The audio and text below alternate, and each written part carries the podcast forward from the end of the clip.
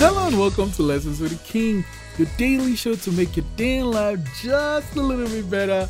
Today's lesson, lesson 297 Do that thing you want. Now, close your eyes.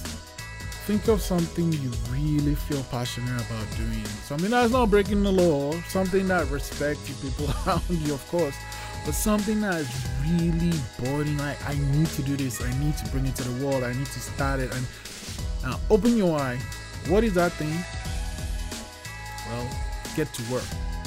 It's time to do that thing you want. Today's prompt from 297. What is your current project? Lesson 297. Do that thing you want. I'll see you tomorrow.